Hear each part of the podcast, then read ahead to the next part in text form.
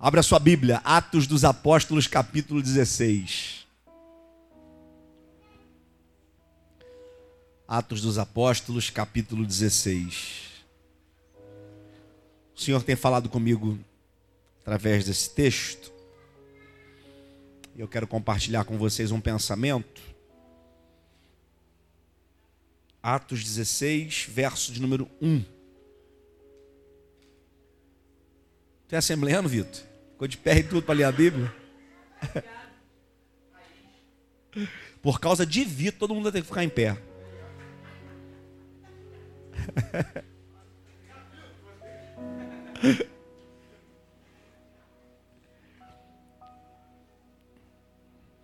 Atos dos Apóstolos, capítulo de número 16. Eu vou utilizar da versão King James 1611. Para você que está buscando comprar uma Bíblia com uma boa versão, King James, tanto atualizada como a de 1611, são boas versões para você comprar, tá? Atos dos Apóstolos 16, a partir do verso 1, diz assim: E ele chegou a Derbe, Elistra, e eis que estava ali um certo discípulo por nome Timóteo, filho de uma certa mulher que era judia e convertida, mas seu pai era grego que tinha um bom testemunho dos irmãos que estavam em Listra e em Icônio. Paulo quis que este fosse com ele, e tomando-o, o circuncidou, por causa dos judeus que estavam naqueles lugares, porque todos sabiam que o seu pai era grego. E quando eles iam passando pelas cidades, entregavam-lhes os decretos ordenados pelos apóstolos e os anciãos de Jerusalém para que os observassem. E assim, as igrejas eram estabelecidas na fé e cresciam em número diariamente. Senta aí, por favor. Gente, eu sou simplesmente apaixonado pela Bíblia. Quem aqui ama a Bíblia? Diga amém. Fazem mais de 20 anos que eu cumpro cabalmente o ministério da palavra, pregando. Eu me lembro quando me converti, A nossa principal referência de pregação naquela época era o Marco Feliciano. E vamos ser muito honestos, né? A despeito do que você pense sobre ele ou não, o Marco Feliciano era uma voz para aquele tempo. Quem nunca chorou ouvindo o Marco Feliciano não é crente.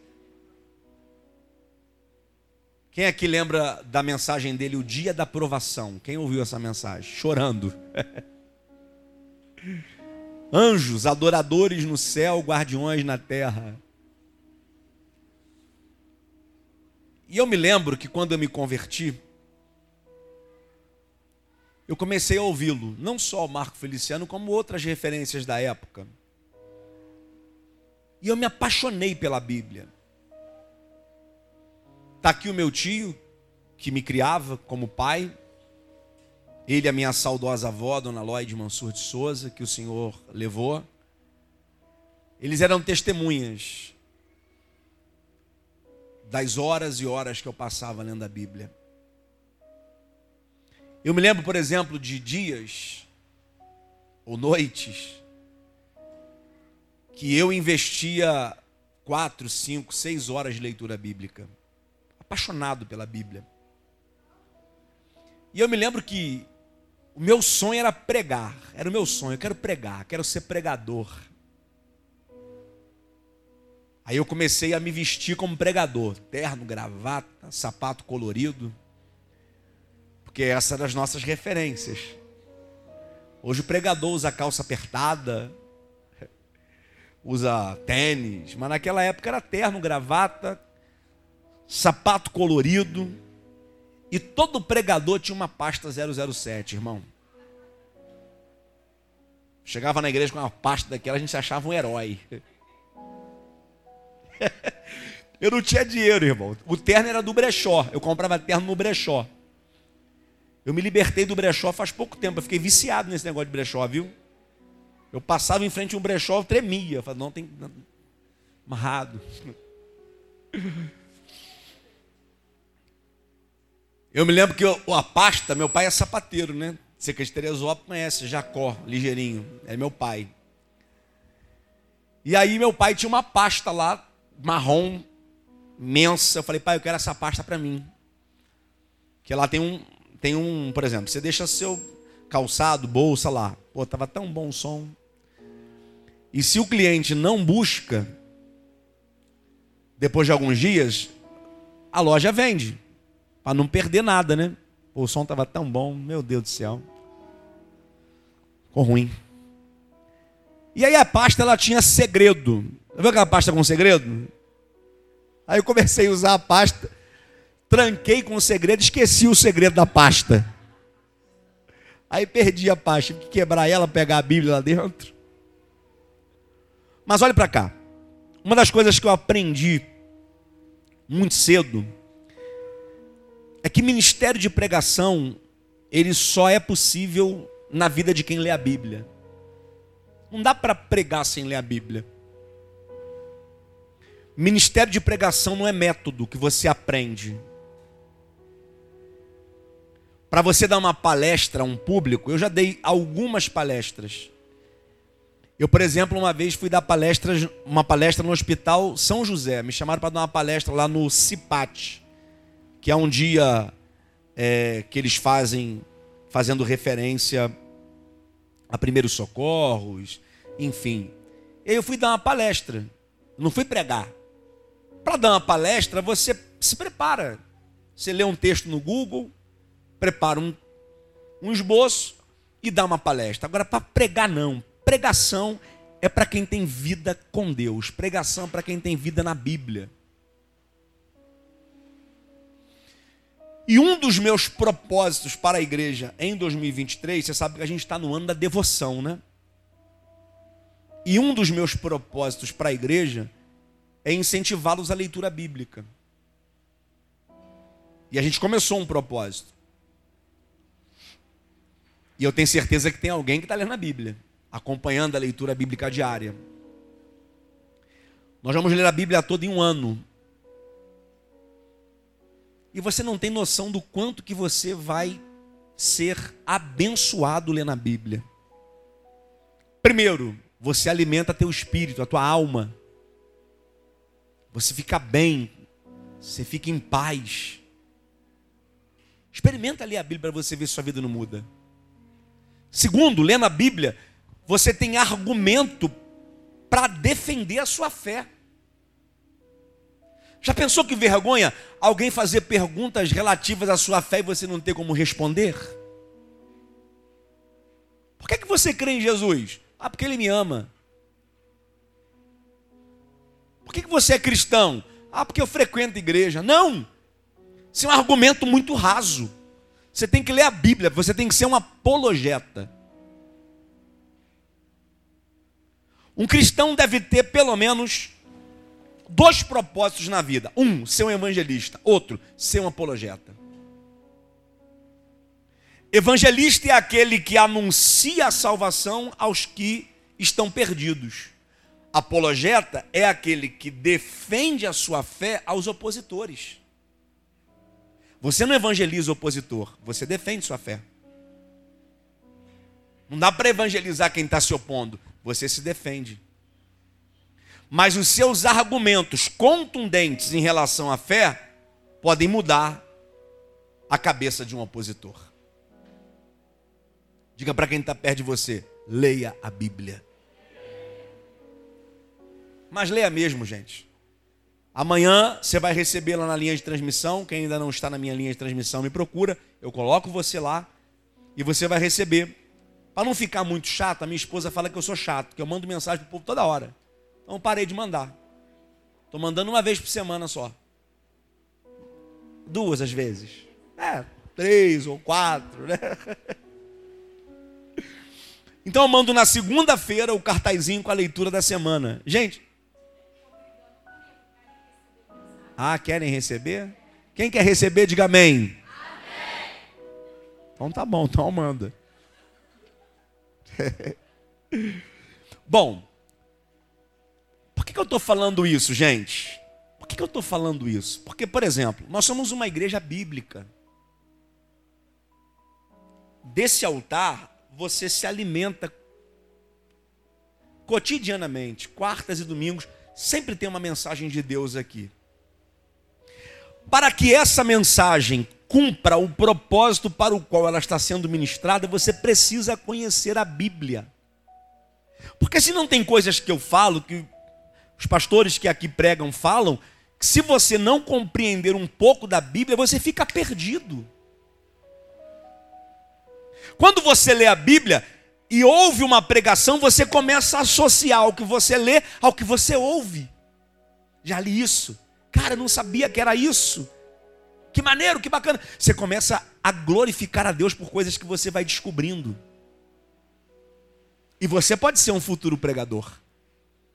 Você pode pregar na igreja, você pode pregar lá no seu trabalho, na sua escola. Os projetos evangelísticos vão começar. Você pode ser convidado pelo Vitor e pela Alexa para pregar na praça. Deixa eu ser breve para a gente poder ceiar. Hoje a mesa do Senhor está posta. Ele chegou a Derbe e a Listra. Repita comigo, ele chegou. Parece uma informação sem sentido, né? ele chegou. E aí que eu falo, você precisa ler a Bíblia. Se você só lê isso aqui, ele chegou, parece que não tem sentido. Mas quando você analisa essa expressão a partir do contexto, você vai ver que o fato dele chegar faz toda a diferença. Por quê, pastor? Olha o que está acontecendo nessa ocasião, gente. Preste atenção nisso. Capítulo de número 15, alguns versos antes. Verso de número 36 ao 41. Isso aqui está na Bíblia, gente. E Deus fez questão de deixar isso na Bíblia. Porque a Bíblia é para gente, como eu e você, de carne e osso. Não é para herói. Evangelho Vida com Deus, igreja, reino de Deus não é para herói, é para gente de carne e osso, com problema, com dificuldade, com desequilíbrio.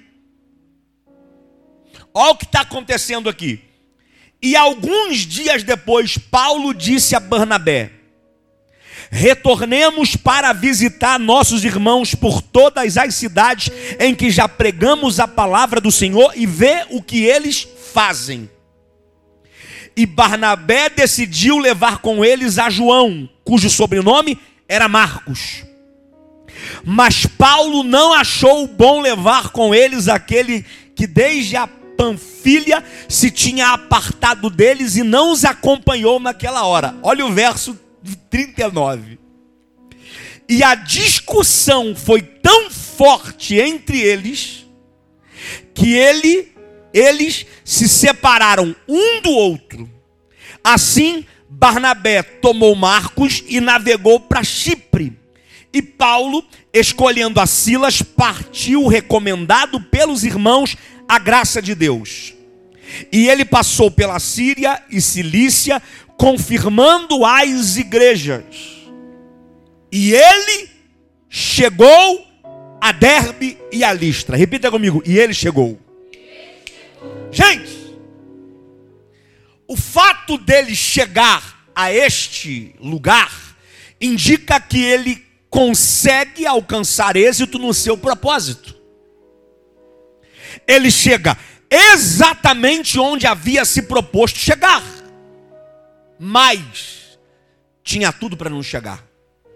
Por quê, pastor? Porque ele estava lidando com conflitos e oposição. Olha para mim. Se você não se preparar para lidar com conflitos e com oposição, você não vai chegar em lugar nenhum. Você sabe quem chega, Nídia? Quem aprende a lidar com conflitos. Sabe quem chega, Johnny? Quem aprende a lidar com oposição.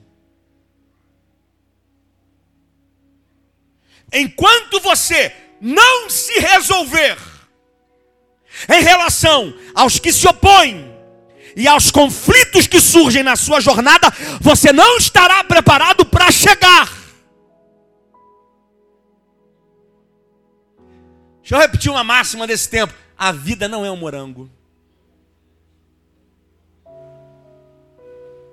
E tem gente querendo cumprir chamada, cumprir ministério, viver propósito, viver vida plena, viver vida próspera, sem conflito e sem oposição.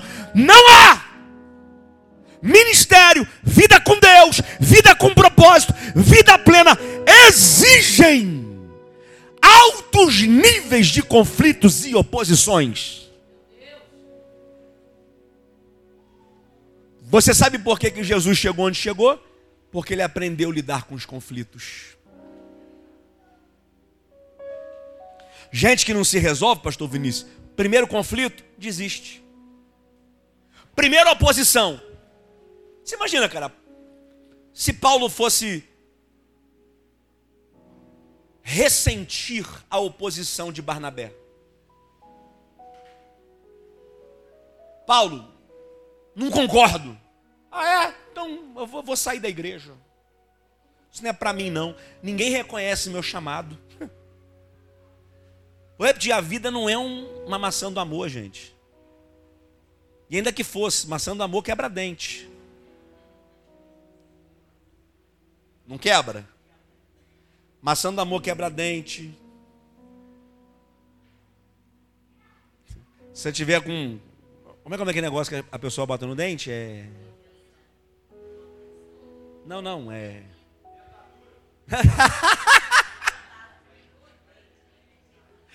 dentadura você morde, a maçã da amor, a dentadura vai junto, né?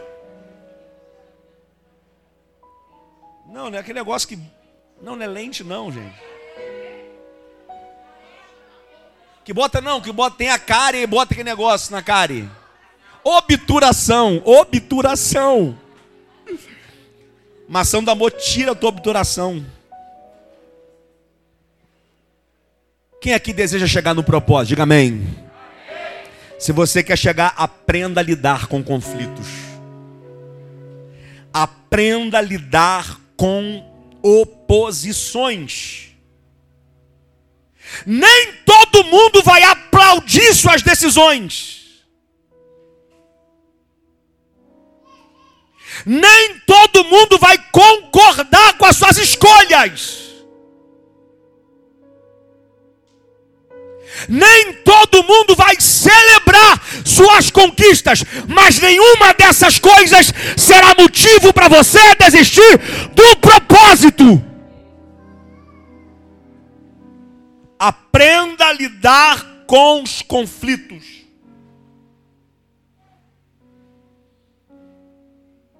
Como é que se administra, como que se administra um conflito, pastor? Primeiro, com maturidade. Responda comigo, maturidade. Maturidade não é sobre gente de cabelo branco. Maturidade é sobre gente com cabeça equilibrada. Porque tem gente de cabelo branco sem maturidade, mas tem meninos com cabeça boa, maduros. Não é sobre quanto tempo você demora para aprender uma coisa. É sobre o quanto você está disposto a aprender. Toda oposição e todo conflito é pedagógico. Te ensina. Te ensina sobre equilíbrio, te ensina sobre maturidade e o mais top de tudo, te ensina sobre sabedoria. É vivendo que você se torna maduro. É vivendo que você se torna equilibrado. É vivendo que você se torna sábio. Diga comigo assim: eu quero viver com sabedoria. Então diga assim para quem está do lado: em março, o pastor vai fazer uma imersão no livro dos Provérbios, vivendo com sabedoria. Quem quer participar, diga bem. Em março.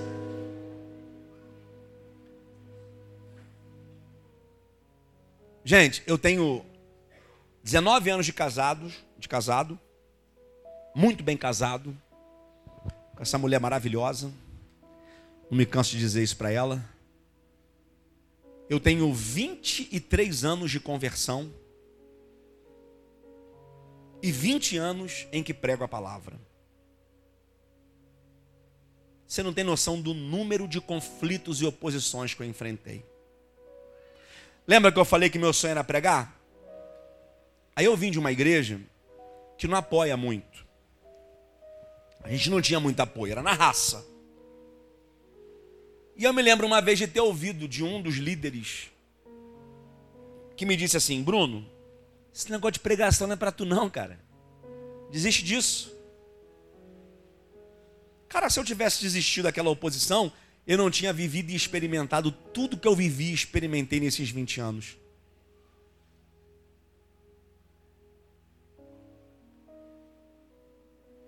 Porque o teu começo não define a tua história. Todo mundo tem um começo. E pode ser pequeno. Mas se você continuar, você não tem noção do que você é capaz de conquistar. Diga isso para alguém, diga continue. Porque o teu começo pode ser pequeno, mas Deus te levará a lugares altos. Uh! Quem concorda? Aleluia! Eu me lembro da dificuldade que eu tinha de entender a Bíblia, gente. Pensa num cara que tinha dificuldade. Eu vim de um ecossistema completamente desconfigurado, já falei para vocês. Eu vim do mundo, eu não era, não nasci na igreja, apesar da minha avó ter me criado na igreja, mas muito cedo eu fui para o mundão. Então meu ecossistema era de, de gíria. E eu cheguei com essa dificuldade, comecei a ler a Bíblia para entender, irmão. Falei, mas eu vou entender. Eu mergulhei, eu lia, lia, lia. Era... Aqui, ó, tá aqui a pastora Daniele recém-casados, morávamos aqui na Barra, e recém-casado, né? Você sabe como é que é a vida do recém-casado? Muita dificuldade. Aí a gente fazia nossas atividades do dia, trabalhava tal, chegava em casa, geralmente 18, 30, 19 horas, quando ia para a igreja. Aí fazia um lanchinho junto. Nosso lanche durante muito tempo foi o mesmo, sempre, para sempre. A gente comia todo, todo final de semana batata frita com linguiça calabresa. Todo fim de semana. Todo fim de semana é a mesma coisa. E durante a semana, o básico, né? E eu queria ler a Bíblia. O que eu fazia? Bom, ia para a cama com ela. E quando ela dormia, eu saía de fininho da cama, ia para outro quarto, ler a Bíblia. E eu me perdi, irmão. Eu me lembro de algumas vezes a pastora acordar às seis da manhã e eu estar tá lá mergulhado, eu achando que passou só duas horas. A sede de aprender a Bíblia. Porque você só aprende lendo e orando. Porque a Bíblia não é sobre história, a Bíblia é sobre revelação de Deus. Quando você ora e lê, você consegue ir além daquilo que está escrito. Aí eu me lembro, irmão, eu tenho, eu tenho o meu primeiro esboço eu tenho lá num quadro, lá no meu escritório em casa. As lutas do crente contra o mundo, o pecado, o diabo e a carne. Quem me deu a oportunidade, sabe quem foi que me deu a oportunidade?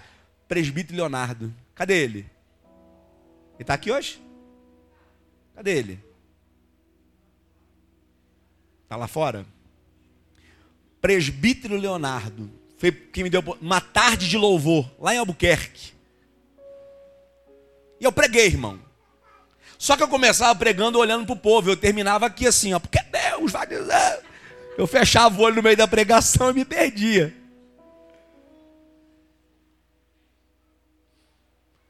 São 20 anos de cumprimento de chamado, pregando, no exercício contínuo da exposição bíblica. O que não faltaram foram oposições e conflitos, mas nenhum deles foi capaz de anular o propósito. Continue. Agora veja bem: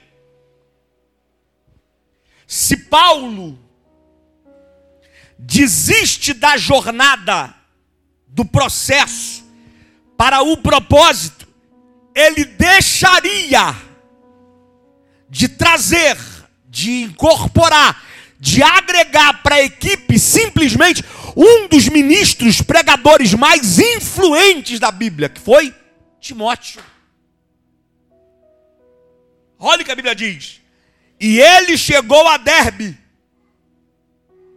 E eis que estava ali um certo discípulo por nome Timóteo. Uh! Aprenda isso. Toda grande oposição e conflito, na verdade, antecede uma grande experiência. Levanta a mão que eu vou liberar. Eu recebi a autoridade de Deus aqui. Urabacadaraia. Você nem sabe. Diante de você tem uma grande experiência ali esperando. E essa oposição e esse conflito que se levanta tem a tentativa de fazer você desistir. Mas a palavra de Deus para a tua vida nessa noite é: suporte um pouco mais, resista um pouco mais, porque depois dessa oposição e desse conflito se estabelecerá uma estação de grandes experiências para a tua vida. É.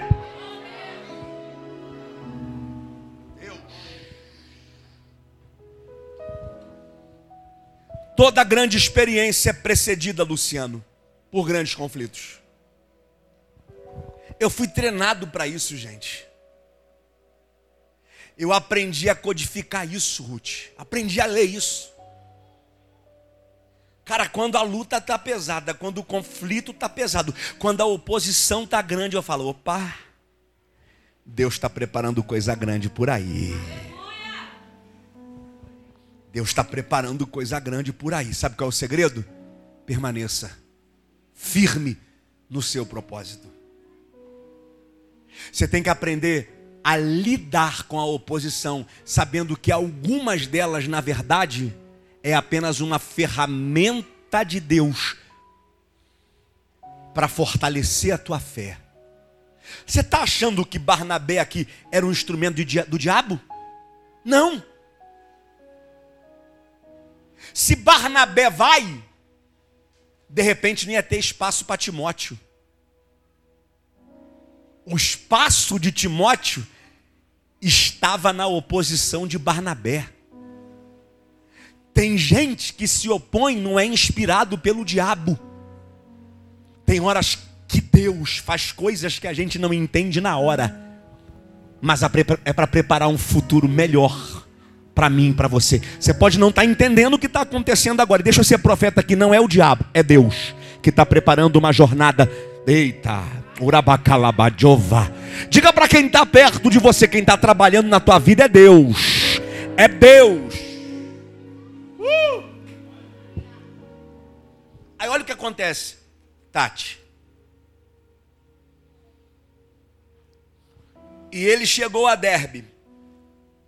E eis que estava ali um certo discípulo, por nome Timóteo. Olha o que esse cara está enfrentando em casa. Edu, olha o que Timóteo enfrenta em casa. Filho de uma certa mulher que era judia, convertida, crente. Mas o seu pai, grego. Você sabe o que, que Paulo encontra? Paulo encontra um Timóteo vivendo um conflito em casa. Uma incompatibilidade religiosa. Você já viveu isso? Eu, graças a Deus, não, não vivi isso na minha casa. Porque quando eu me converti, Julie, minha avó já era crente. Meu tio não era crente, mas era gente boa. Não implicava com nada. Mas eu conheço gente que quando se converteu, o pai falou assim, ó, ou Jesus ou sua casa. Conheço gente que passou por isso na família. Gente, por exemplo, que cresceu em um lar católico. Pais praticantes do catolicismo apostólico romano. Gente que nasceu, por exemplo, numa família umbandista, kardecista, candomblecista. Quando você chega em casa e fala assim, aceitei Jesus, irmão. Você encontra oposição religiosa por parte de seus familiares. E vamos ser honestos, irmão, não tem luta pior para a gente do que aquela que a gente enfrenta em casa. Com a família.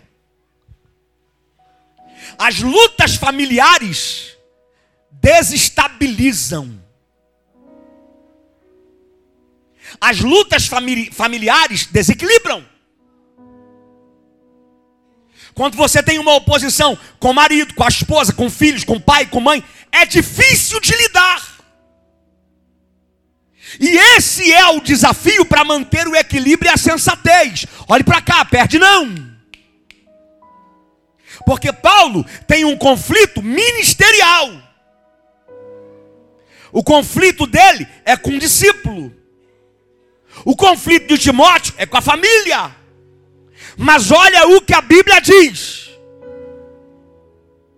Mesmo em face a toda essa oposição, toda essa incompatibilidade, todo esse conflito religioso que Timóteo enfrenta, olha o que a Bíblia diz, verso 2: que tinha um bom testemunho dos irmãos que estavam em Listra e em Icônio. Pega isso aqui. Quando a Bíblia diz que ele tinha um bom testemunho, é que toda a oposição, conflito que ele enfrenta em casa não sabota o seu chamado, o seu ministério e o seu propósito. Levanta a mão que eu vou liberar um decreto para alguém aqui, porque você pode estar tá vivendo a pior das oposições no meio da tua família. Você pode estar tá enfrentando conflitos no seu casamento. Você pode estar tá enfrentando uma guerra familiar. Pega essa palavra que é de graça para a tua vida. Nenhuma dessas coisas será capaz de sabotar o que Deus tem para a sua vida. Ô oh, glória, o que você está vivendo dentro de casa não será capaz de frustrar o teu testemunho do lado de fora. Pega isso aqui, gente. Cara, isso aqui mexeu comigo. Dentro de casa, Timóteo tem conflito familiar. Dentro de casa, oposição religiosa. Quando a Bíblia diz que o pai é grego, é que o pai é idólatra. O pai, ele possivelmente pertence a uma religião politeísta que admite várias divindades. A mãe é crente em Jesus Cristo, que só crê num Deus único e verdadeiro. Dentro de casa, quem está me ouvindo, diga amém. Dentro de casa, conflito. Dentro de casa, oposição. Dentro de casa, guerra. Mas Timóteo sabia que coisas de dentro de casa se resolve dentro de casa. Tem gente dando mau testemunho do lado de fora porque não está sabendo resolver problemas de casa dentro de casa. Tem gente sabotando e frustrando o ministério e chamado do lado de fora, porque não está sabendo lidar com os problemas dentro de casa. Tem gente que carrega consigo os problemas da família para a igreja, para a rua, vai para o trabalho, todo mundo sabe da tua vida. Na escola, todo mundo sabe da tua vida. Os vizinhos sabem tudo da tua vida. Na igreja, todo mundo conhece tua vida. Irmão, se não for para compartilhar com alguém que seja de oração, para orar por você e te ajudar de verdade, fecha o bico. Se não for para compartilhar com alguém que vai somar, se não for para compartilhar com alguém que vai abraçar a tua causa, orar até que se resolva, não compartilha. Pior, gente. Tem gente que compartilha na igreja, na escola, no trabalho, com os vizinhos na faculdade e ainda compartilha no Facebook. Irmão, deixa eu falar um negócio aqui. Tem coisa que é fácil de entender, gente. Você acha que está postando uma indireta, a gente sabe justamente sobre o que está falando. Indireta é coisa de gente que não, que não se resolve. Já viu? O cara brigou com a mulher, vai no Facebook e bota a frase, porque Deus, não sei o que, a esposa, pá, pererê. Problemas são para ser resolvidos.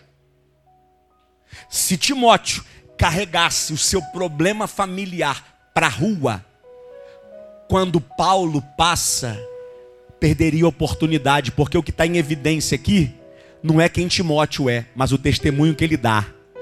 E ele tinha bom testemunho em Listra e em Icônio. O que a Bíblia está dizendo é: tem problema? Tem, mas sabe resolver. Tem conflito? Tem, mas sabe administrar. Tem oposição? Tem, mas tem equilíbrio para suportar.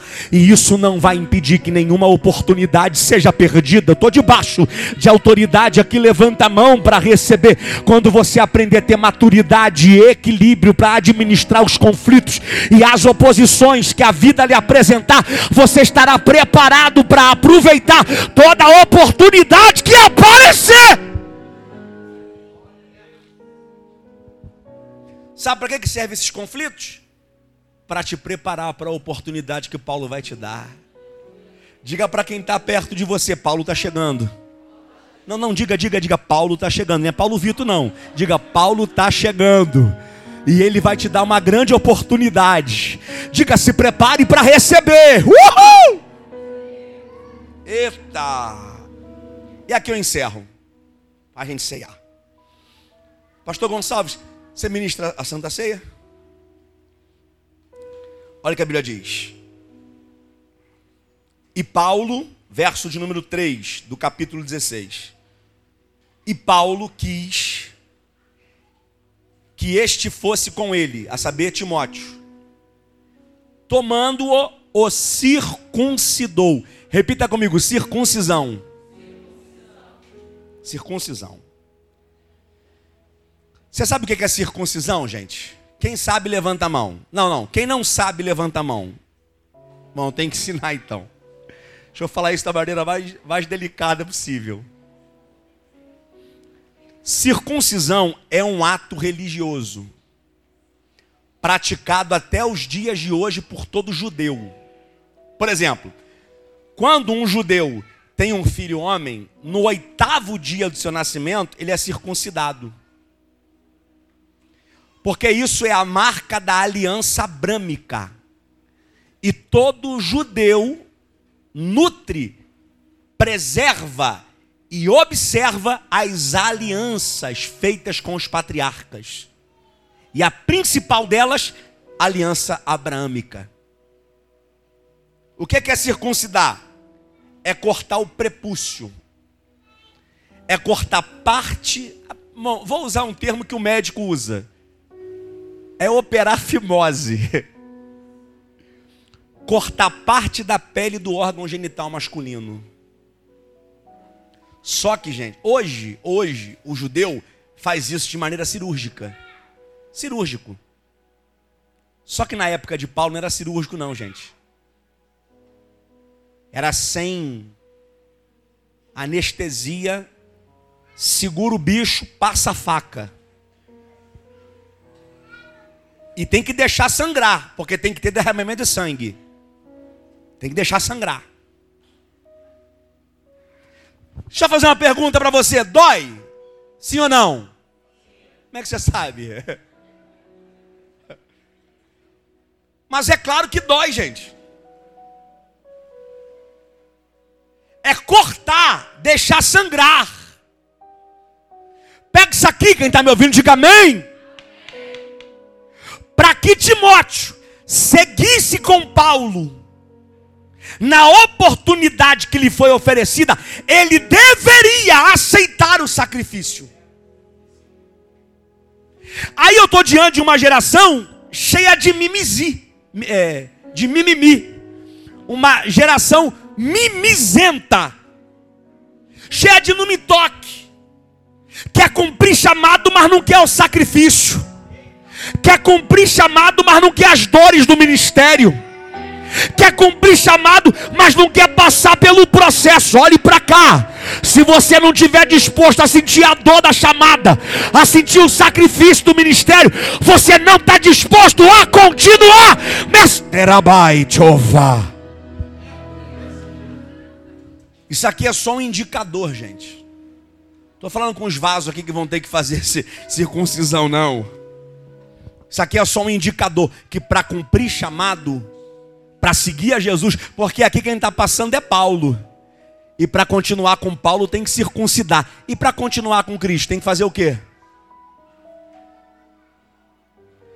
Para seguir a Paulo tem que circuncidar. E para seguir a Cristo? Aquele que quiser vir após mim, negue a si mesmo, tome a sua cruz e siga-me. Não tem como seguir Jesus sem o sacrifício. Não tem como seguir Jesus sem as dores, sem as renúncias. Para Timóteo, se submeter à circuncisão, isso implicava em abrir mão de vaidades, caprichos, considerações que ele fazia. Olha para mim. Não tem noite melhor do que esta para refletir. Hoje é noite Santa Ceia. E o que a gente celebra aqui é, sobretudo, o sacrifício de Jesus. Porque na ceia, segundo Paulo, a gente não lembra da ressurreição, a gente lembra da morte. 1 Coríntios capítulo de número 23, a partir do verso 11.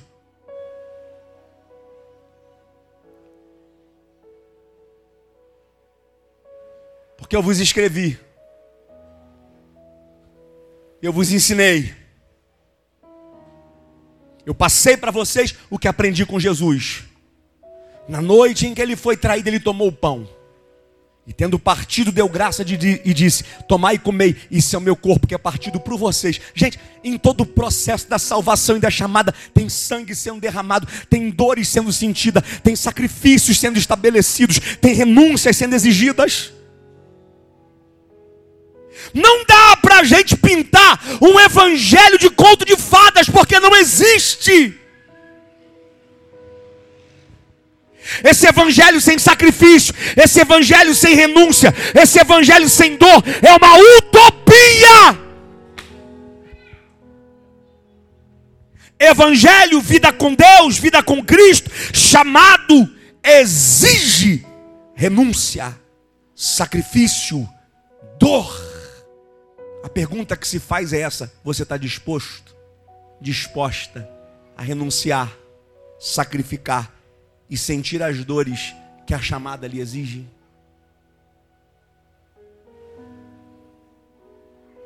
Tem noite melhor para a gente refletir? Eu encerro o sermão dessa noite debaixo de muito temor e tremor,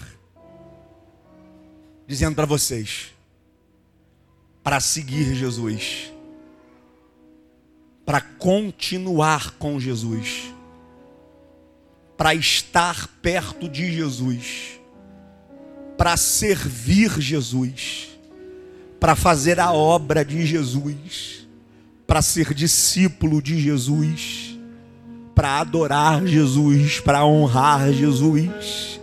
O derabadora calabachandaraia. A exigência é primeiro renúncia, segundo sacrifício e terceiro sentir as dores da chamada. Não vai ser fácil, mas vai valer a pena.